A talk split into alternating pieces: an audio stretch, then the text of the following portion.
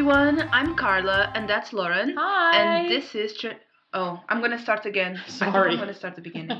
no, no, no, no. It's me. It's me. It's me. All right. Hi, everyone. Welcome back. This is Chirping with ABA Owl, Season 2, Episode 8. I'm Carla, and that's Lauren. Hi. Hiya. Um, so, quick disclaimer before we start. These are our thoughts and experiences. We are not claiming to know everything. We are only speaking from our empirical practice, and we do love sharing things with you guys. Um, anything to discuss from the previous podcast? I don't think so. I can't think of anything. Well, we did forget. we did forget last month was our two-year anniversary. Oh yeah, well done us. we always forget it was the same thing last year. It's like, oh, it was one year when we, We should put a reminder this, on so- the phone. That's how I remember things. Oh, oh, do we have to? Okay, I'll make a note. I'll make a More note. reminders. And also that thing that I showed you this morning that we have over 400 followers on Instagram, yeah. which is pretty cool. Not, it's not from the last podcast, but I just thought it was what? I know. Was It's not actually quite Thank you, guys. 400 and something. Yeah, it's quite a few actually. Yeah, yeah, yeah. Well, you run the account, you know the number. Yeah. Hi everybody, I do that bit. yeah, it's never me you're talking to. It's always Lauren because I it's even when there's a notification, I'm like, oh, I'm not gonna touch that in case Lauren wants to reply. like, nope, not my bit. Bye bye.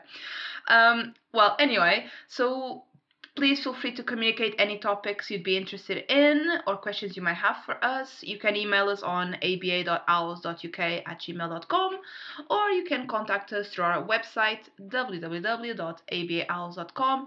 On Instagram, we are at aba underscore owls or on Facebook at aba owls. Sure. Yeah. Well done getting through that. So that's very South African to say sure, but yeah, you'll get used to it. Um, okay, so our topic for today, guys, is guess what I'm thinking. So we, we, we will be talking about overt and covert behaviors. So what behaviors we see and what behaviors are happening internally. Why we chose this topic? I think Carl and I always are asked various things about behaviors we can't see. And um, oh, yeah. you know, and it, it's a tricky one to sometimes explain. So we thought we'd talk about it in the podcast because we often feel passionate about things we can't answer. Um, well, we can answer, but it's just quite long-winded. And um, we thought we'd give this an, um, a little bit of airtime on our podcast to discuss things. So yeah, so Carla's going to go through. We're going to do our normal what, um, where and when, how and why. Carla's going to start us off with what. So what are yes, overt and covert behaviors. Thanks, Carla.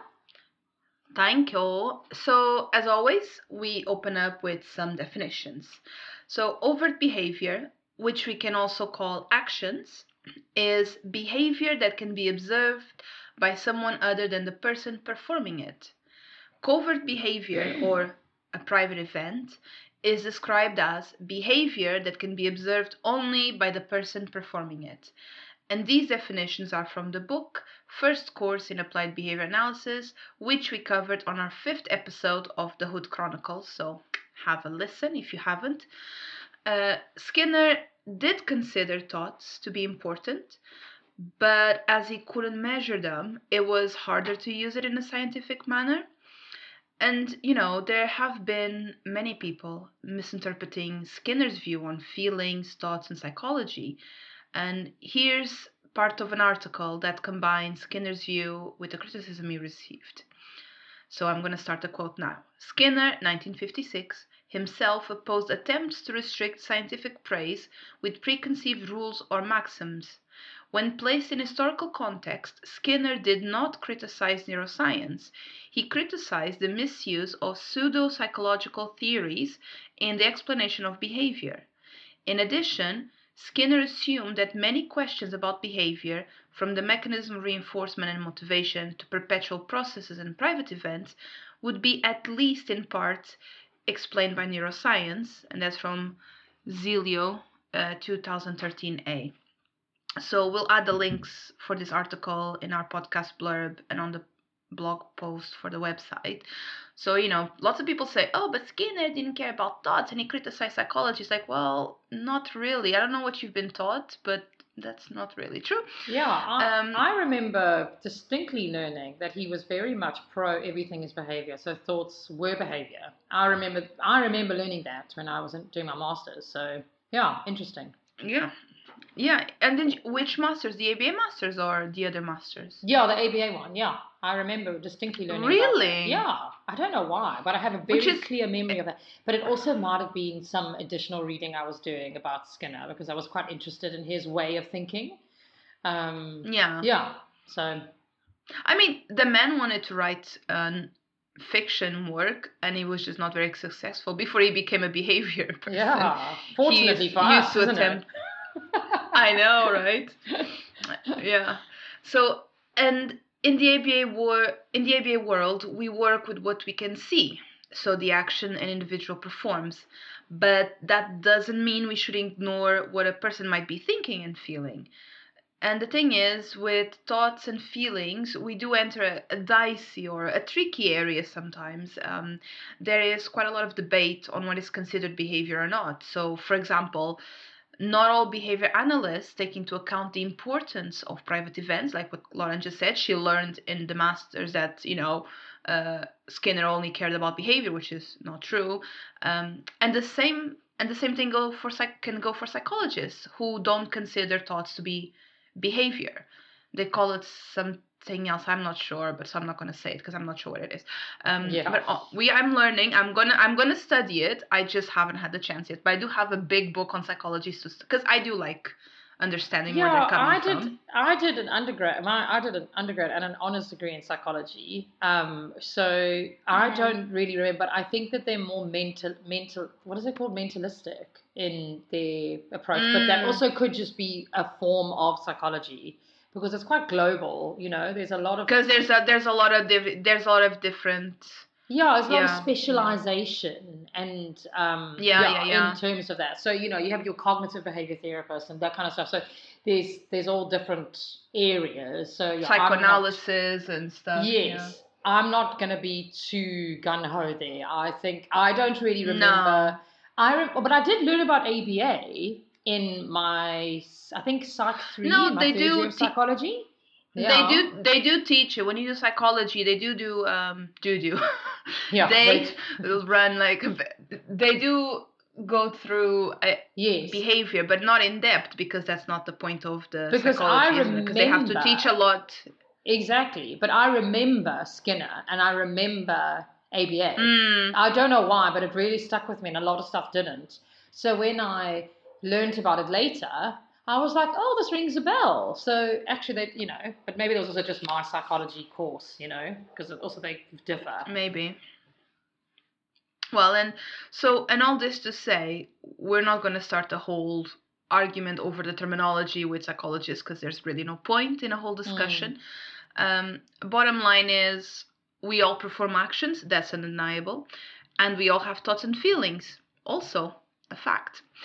So since covert, well, maybe I don't know, feelings, psychopaths, that's a different area. I don't know, but it, as a rule, as a rule, you know. Yeah. Okay.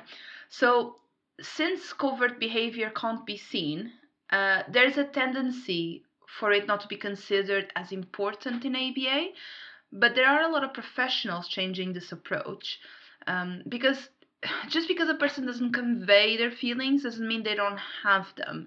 And this can be especially hard for autistic people. And if you had, if you add in an inability to speak or uh, the inability to express yourself well into the mix, you can potentially have a recipe for challenging behavior. And even with neurotypical kids, like one of my friend's kids was going through something, bless him, he's neurotypical, and instead of expressing why he's, what he's feeling, he's just acting out and stuff. And it's not, you know, and he's a neurotypical child who can speak and say how he feels. So it's not just for autistic people. Mhm. This happens to everyone, Yeah. isn't it? Absolutely. And I remember, yeah, and I remember when I was deciding what to do for my thesis, and I briefly considered the topic of how covert behavior influenced overt behavior. And I remember asking Lauren, another person, we were on holidays actually, um, and it was I remember it was morning, we were going somewhere, and when and I asked, you know, when I react so negatively, negatively, so to being told to do yoga, why do you think that is? And Lauren, do you remember what she said? I can't remember I what have she said to be honest. a 'cause I- because I I, don't think because I think maybe because your answer was more reasonable. Um, but but but yeah. But I remember that the other person said, "Oh, probably to get attention."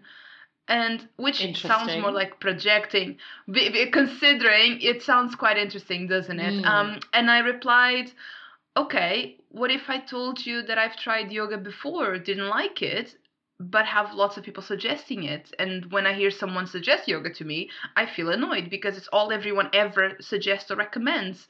Would this change your opinion why I react so strongly to it? And in this situation, my, you know, let's say aggressive, rude behavior, I don't know, was considered attention seeking. But because I knew my thoughts on it, I could determine it as avoidance. I didn't want to talk about yoga for the millionth time. Uh, and this always gets me thinking like, how many times has behavior been analyzed incorrectly because we are missing that information that cov- covert thoughts, covert behavior provides? Hmm. You know? I'm sure it's all the time, and I think also people, people, especially with the with the you know the population we work with, people assume or project their own thoughts or feelings uh, or Yeah. behavior, Yeah. for that matter, on on our clients. you Yeah. know, for various reasons. Yeah. So yeah, I think it happens everywhere. I think that people are misinterpreting, and it's often people think that like you know kids that are naughty always want attention. I'm like, I don't think so. You know, maybe, but maybe not. I mean, Yeah. I'll, I I have an example. So I have anxiety, and I've always had it, and I didn't know what it was because I just thought this was who who I was, like how I reacted. And you know, sometimes I'm able to hide it really well, so people don't know that I'll have it. Okay, because I don't project my thoughts into my behavior. So you know, the covert thoughts or um, behaviors that are happening inside are the ones that no one can see. Um, is that the right way around? Covert's the one that people can see. Yes. And the overt. No, covert. No, no, no. Ov- it's because it's a bit French, isn't it? Covert is covered. Okay, okay. And okay. overt is open. It's because it's the French kind of, yes. I think. Okay. No, I, I think I'm right then. So because Yeah. the covert thoughts no one could see, they think that everything's fine. But actually, because I'm hiding it, you know, I'm exuding confidence in my overt behavior. People don't know what is happening and why that I might be experiencing that. So you know, if you're able to do this, you may struggle in a lot of situations, but people might not know that you're struggling. So you learn to hide your feelings and your thoughts um, for various reasons. But I think there is something in that. And um, I'm sure people would Yeah. misinterpret my reactions to a lot of things um, because they'd be like, "But Yeah. but you don't look anxious, you know? Um, but It's what they call projecting, isn't it? course. The psychologists call it. yeah. Pro- uh, you know, they, you know, it's the you, you project what you feel. Like even with text messages and stuff, Yeah. like you project what you feel. Exactly. Okay, thanks, Yeah. Carla. Did you want to add anything else there? No, I'm good. Thank you. Cool. If you could carry on, thank you. Absolutely. Okay, so I'm going to talk about where and when. So, where and when do we see covert and overt behaviors? So, both covert and overt behaviors happen all the time and everywhere. There's no set place they happen and don't happen. And anything can really trigger actions and thoughts. You know, things we see around us, things we remember, smells or sounds, um, locations sometimes. You know, in ABA, we say that behavior doesn't come from air. And that's true, but people think that we should consider that thoughts can also cause behavior, which I think is a valid point. We've all heard the expression train of thought, and we've all experienced remembering an event because something else triggered it. Um, so we can talk about a, a flower we saw, and the other person listening to us can then think of a memory associated with flowers, and it can be positive or negative. Um, and that is also associated with something else, and so on. You know, these kind of things remind us um, of different things and change the way we're thinking inside, which might change our behavior. It might not. Um, but this train of thought can also be put um, to us in, in a good or bad mood for, uh, you know, I mean, I definitely have that. Something will trigger a memory and then I'll feel grumpy about something, you know, and then the behavior gets influenced because now I'm grumpy. So, you know, they, all these things have an impact on us um, and others. And we also know that in ABA, we don't use terminology such as good or bad mood, as I've just said, because it's hard to measure and it's not an accurate definition. So, what's good for me is different what's good for Carla, and what's good for someone else. And what's bad for Carla is different what's bad for me. So, it has to be defined quite well for the individual or the population we're working with. Um, but there are also terms that the majority of people will understand. So that's why sometimes we use it in layman's terms, but we might not necessarily use it when writing a behavior plan or a protocol of how to teach.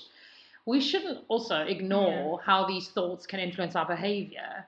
You know, just because a person's not able to communicate their emotions and their mood doesn't mean that they don't have feelings or that they're not occurring or that they're not influencing their behavior.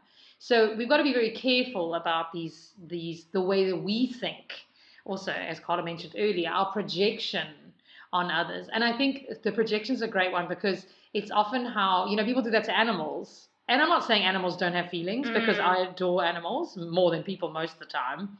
But people will, people yeah. will say, oh, the dog's sad. And I'm like, but you don't know how the dog feels. Because the dog looks sad to you doesn't mean the dog is necessarily yeah. sad. He could be, but I don't want to make that assumption. So yeah, these things we just need to be very yeah. careful about. And I think as humans we like to do that because that's how we relate to animals through our emotions and how they make us feel. Mm-hmm. Um, so yeah, anyway. So, you know, we want you to think about your behavior when you're trying to fall asleep. You know, you're lying in bed, the room is dark, the bed feels comfortable, and you, you know, you're you've got your to-do list for tomorrow pops up in your mind. You're like, oh no, okay. That thought alone can trigger other thoughts and memories and anxiety. and slowly, you know, the sleep seems to escape you. It can, some people don't. Um, but what prompted this? You know, it wasn't anything around you, it's just a thought. And that thought influences behavior or not being able to sleep, which is also, you know, that alertness and be starting to think and the mind racing. So, what happens between remembering your to do list and losing sleep? You think about the actions you need to do, okay, the behaviors you need to perform, you know, to do your tasks. Mm-hmm. You think about the level of difficulty that those actions require. And then that alone can also be quite demanding. And it just it spills on from that. So, you know, these things yeah. do influence our behavior. So we can't we can't I don't think there's any denying that. I think it's the issue of measuring that. Yeah. And how people because in a, yes, it, go for it, Carla. I was just gonna say because in ABA we're taught. I remember when we worked in the school and we were taught, uh, you know, the environment prompts behavior, which is true. The environment prompts a lot of behavior, but in that situation, when the environment, when it's like you know a complete darkness and nothing else, your thoughts prompted behavior. Mm. And you know whether you consider thoughts to be behavior or not, there wasn't something in the environment that prompted it because there's also a brain working exactly. with neurons and with triggers. So yeah, so that's why it's so important not to discard the you know the those prompts, those Absolutely. brain prompts actually. Absolutely. They are not environmental. Yeah. Yeah. And also let's not forget that, you know, these kinds of things and then the lack of sleep can also impact mm-hmm. your next day's behavior because of the thoughts. So if, mm-hmm. you know, mm-hmm. it spills on and on and on. Um, yeah. Personally, Carl and I think that thoughts and behaviors are connected, mostly because we try to analyze our own behavior and thoughts quite a lot. And we talk, like before we, we yeah. recorded today, we were talking about that specifically. And, um, you know, just because we can help someone change their behavior doesn't mean we can necessarily think that we've changed their thoughts or their feelings. You know, to change the latter, you need to have a different skill set and procedures and different ways to measure. Um, so yeah, something to, it's food for thought, I think, Carla. Yeah, I agree. You know, um, thank you. Any anything else you want to add on? No, I'm okay. Thanks. Oh, thank you. That was brilliant. Um, so now the how. You know, how do we identify what's covert and what's overt behavior? And like Lauren says, sometimes the terminology can be weird. I think it's because of because it's a French word. So they say covert and mm-hmm. overt. I know this is not the right accent, and when my sister listens to this episode, she, I'm sure she's gonna tell me off for, uh, you know, for doing a very disgusting pronunciation. okay, how do you say? I know, I know. Like it's overt and covert. There we whatever. go. That's good. That's exactly how they sound. Is it? Yeah. Thank you. Ho ho ho. so sorry, a little bit of xenophobia happening here. um, so overt behavior, it's easier. It can it's out in the open, so it can be seen, observed, measured. Covert, think about covered, covert, co- covered behavior is so much harder. So uh, so overt behavior is where behavior analysts are very comfortable as they are able to observe and determine a function or a reason behind the behavior. And this this way they may be able to help that person find another way to get their needs met without having to do it in an appropriate way.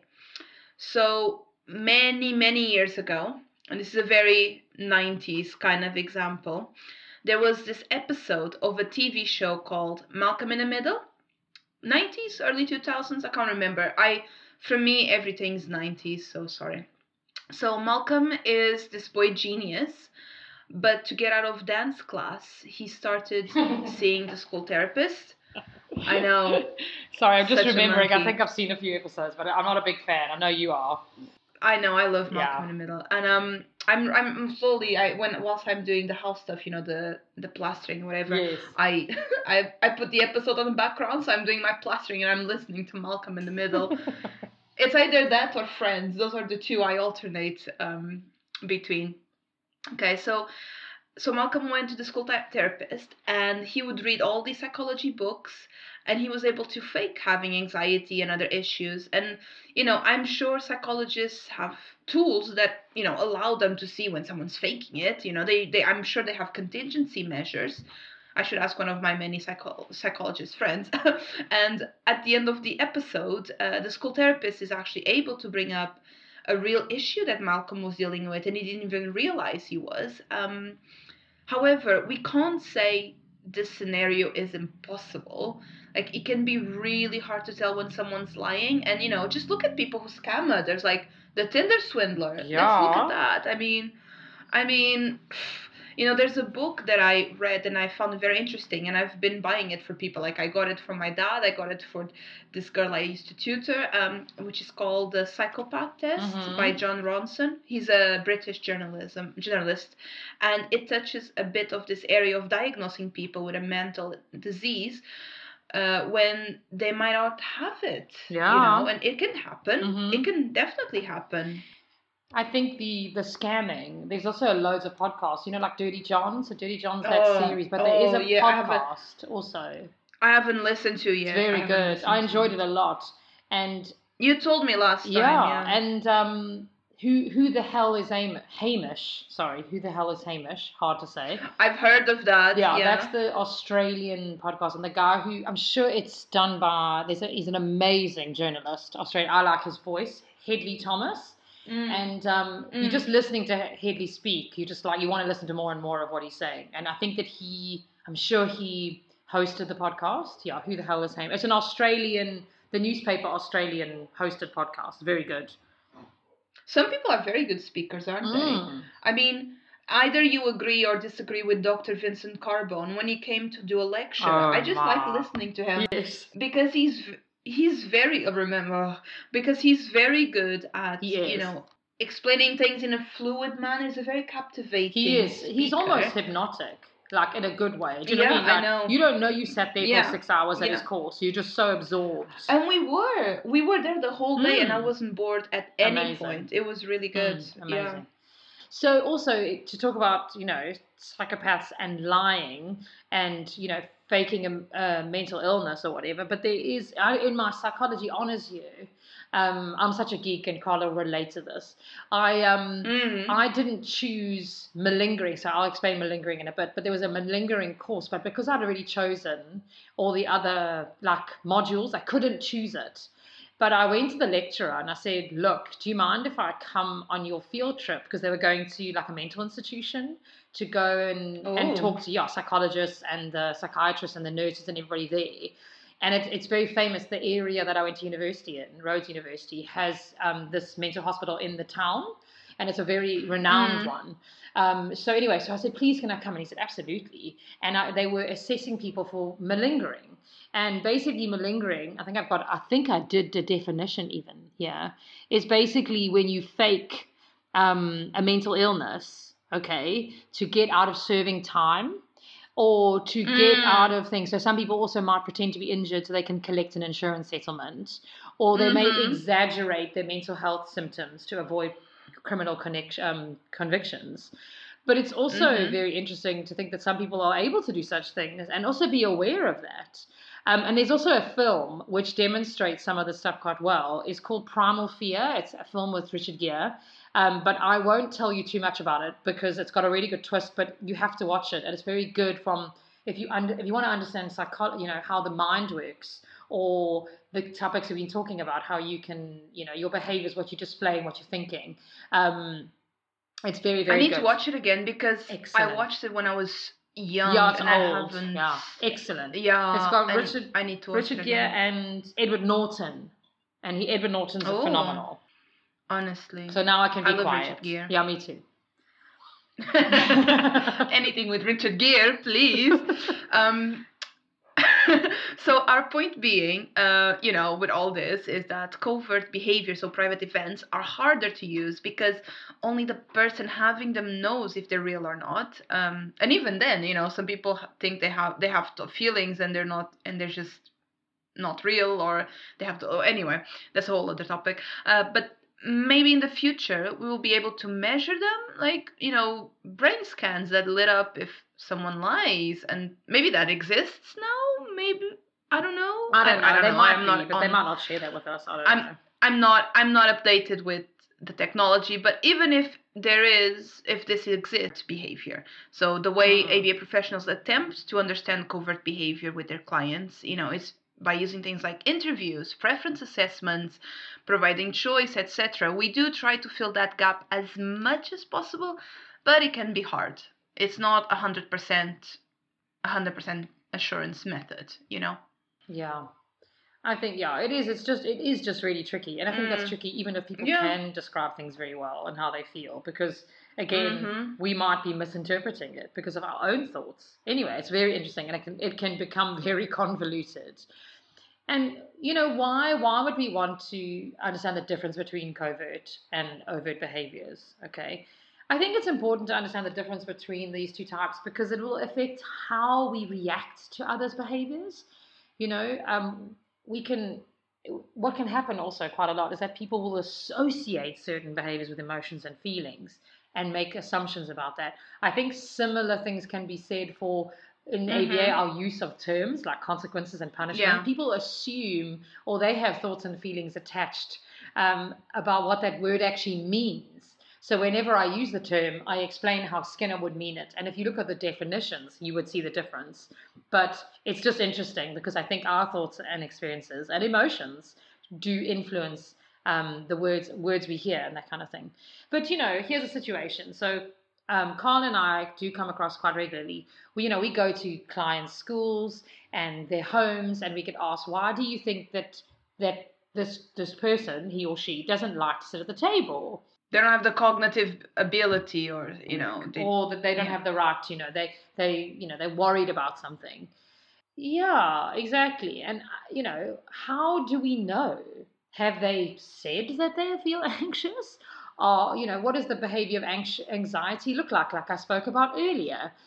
No but we also you know we also get told that because he or she gets distressed during class that the, the, the assumption is that that they're anxious you know because they're doing work. But you know the, these associated behaviors they call distress or anxiety without having any way of confirming that it might be anxiety or just being distressed you know and potentially yes you know school might also make a person feel anxious. But it's also equally true that they you know they're using their behavior to escape doing work or they don't like the chair they're sitting in or they don't like the person they're sitting next to because they're too noisy you know? Yeah. so they might do this um, Yeah, the- for other reasons. Yeah. Okay to escape a situation or escape a work task a yeah school task yeah or that the work's too difficult. Okay, so the so the student displays problem behavior so that the work is removed. Yeah. Okay. Um, if they say it's too hard, they're like, no, no, no, try, and then the child hits someone to get, and then the, the work gets taken away. What is the child going to do in the future? Um, so they might get, avoid it because it's too difficult. And avoidance behaviors we all can relate to. We all do it. Okay, I did it this morning. You- Well, yeah, and did you? Uh, Yeah. supposed to do exercise, and I was like, I'm too tired. I can't. Oh, don't. Who needs it? Um, we'll just buy an extra large coffee. You know. Sorry, Oh, dark dear. humor, dark inappropriate humor. But um, yeah, but, but but with if you're a neurotypical child and you're in school and you start having behavior because you know they then they won't say oh you're anxious about work they'll just say Mm, you're you're naughty or you're bad or you don't know how to behave and You're attention seeking. yeah so like what if you're neurotypical it's a very different approach than sen Mm. children because with sen is they're anx- they're anxious we need we need to calm them down and we can't put any demands on them yeah. and if they're neurotypical do more do more do this do that and it's like okay do you not I see think it's the same with when we have verbal and non-verbal children. I think the Mhm. verbal children seem to get away with quite a lot because they can, you know, can Yeah. talk to you and Yeah. you know that Yeah. behavior of distracting Yeah. is more fluent. yeah Whereas the children that are non-verbal don't get that option because they can't talk to you and placate you, basically. exactly So I do think it even happens in the SEN world. it does you know, it really does yeah There's, there's a division. Um, and, and children that are verbal often use it. Like I used to come into a room and, and a child was had a no program or a transition program from moving from technology to something else. yeah And the kid would still be chatting to the teacher. I'm like, why are we still at the table at the computer? He needs to move on. Like, Yeah. "Nobody wants to talk to him. I was like, no, no, no, no, no. that's avoidance It's time now to move on. I remember once we I was it was years ago we had a new pupil come in and he was very vocal. And I just sit like he was with his tutor and I, he was very new and I just sit to say hi, how are you? And he turns to me, "Go away, I don't want you here." And I said, "Well, Yeah. sorry, but no, like I actually came here, so I'm just gonna stay here for a while. And I was just chatting to tutor and chatting to him. And I said, okay, cool, I'm finished. Uh, do you want to have some alone time with your tutor? Yes, I want some alone time with my tutor. Oh, okay, cool, I'll talk to you later then. Um, but the tutor was looking at me like with a face of, go away, go away. I'm like, I'm not gonna go away. Just because he said, I want you to go away, Mm. doesn't mean I have to. Like, Mm. sorry, I just You said could say, that. oh, that's really nice asking, but I'm just chatting to your teacher now. Your Yeah. tutor now. But he was so, you, You know, know? and he's so used to using that abruptiveness of go away. It's like, no, you can just say, look, I don't want to talk to anyone at the moment, or I want to be with, like, he, does, he didn't know that language. He had to be taught that language. Mm, But, mm. you know, but when, pe- when ki- Sen kids are more vocal, and the more is, I think, more is expected of them. So when they're out and about, in the community, if Mm. they talk to people like that, it can be quite damaging for them because then they get yeah. ignored or people don't want to play with them and it But they- yeah you They also teach communication. They don't teach tolerance. Like they don't teach Yeah, like that. Like they don't teach exactly. them to tolerate. like, Exactly. or accept. You That know, someone is issue. You can't just teach communication and expect everything else to just fall magically into place. i mean we I, we've know. worked with people we didn't want to be working with so oh, you know. still. so you know, um, you know, Oh, but we can't ignore the possibility of anxiety. You know, Yeah. But in ABA, as we mentioned, it's harder to to work with what we can't see eh, because we're also very much um, focused on defining things that are observable. Mhm. Um, and this, you know, this when ABA could, this is where ABA could benefit from contributing with psychologists. Yeah, know, and I agree. Intervention that could support the person as best as possible because then we understand where the thoughts are coming from or how the thoughts are being formed, and we could help with the behavior end of it. You know, these collaborations already exist, but I think that they maybe need to happen more frequently and more fruitfully for our clients, not for only just for our fields. You know. you know like we when we did when i did the eight hour supervisor course on the you know the autism partnership website and there's a section there on the course about the collaborations. And also what i've been gathering is in the past there used to be a lot of collaborations and now it's become less to the point where it's quite divided. And we feel that in the uk like when we you know if we go to the school and it can be quite um, separated and hostile sometimes from both ends.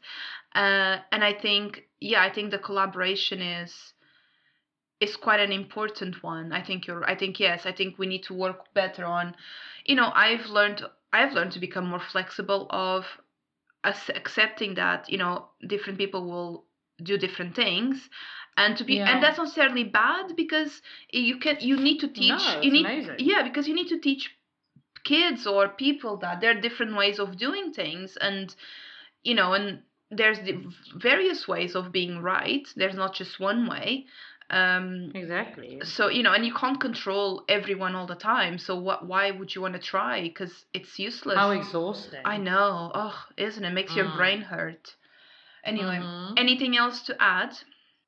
No, that's me. Thank you. Well, I just wanted to say to finish off, like the the thing with our field, not just ABA, like the human mind and the human behavior. Uh, well, our field is more behavior, but you know, we do are we are interested in the mind as well. Like we we do realize that there's an immense world of things to learn about. Even well, just in ABA, isn't it? And you know, I really Mhm. like debating these topics with other professionals because even if we don't agree on the technicalities like we just said about you know psychologists don't think thoughts are behavior so the more we learn read experience talk discuss you know the better equipped we are to help others isn't it don't you agree Yeah, absolutely. You know, I think that you know, learning and adapting is something that can be celebrated. You know, it's not. Aren't, you know, aren't we lucky that we have the willpower and the means to be able to Yeah. explore and learn? You know, internet this wasn't a possibility in many other generations. So I think we need to keep moving forward and learning what best suits our clients and ourselves. The more we are aware of our own behaviors, you know, and how they are influenced by others and our environments and our thoughts, the more powerful we, we will be at adapting and evo- evolving into more holistic and strong people, or maybe better therapists or better service providers. I don't know how to to to frame it, but I think there's a lot in that. yeah agreed Yeah. Hmm.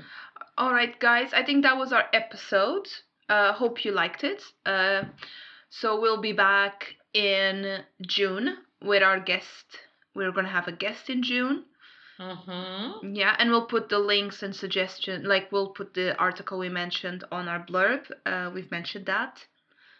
Yeah, cool. So, guys, as Carla mentioned earlier, please feel free to email us on aba.owls.uk at gmail.com, or you can message us on Instagram. It's at aba underscore owls. If you have anything particular, you know, that you would like us to talk about or a topic you'd like us to address, we would really, really love to hear from you. So please do get hold of us. Yeah, and uh, Hood Chronicles will be out in two weeks' time, so on the 16th of May, and the next Owls will be out on Monday, the 6th of June. And if you do have a moment, please rate, like, and subscribe to us. We have heard that, you know, through the rumor mill, that it does help get more listeners. We don't know how, but apparently it does, because we don't understand all that CEO or COE or whatever. algorithms. Yeah. Uh, we just, you know, go with it. Um, we are chirping with ABA Owls on iTunes and on Instagram and Facebook. And thank you for listening. We really appreciate it. Thank you. Bye. Bye.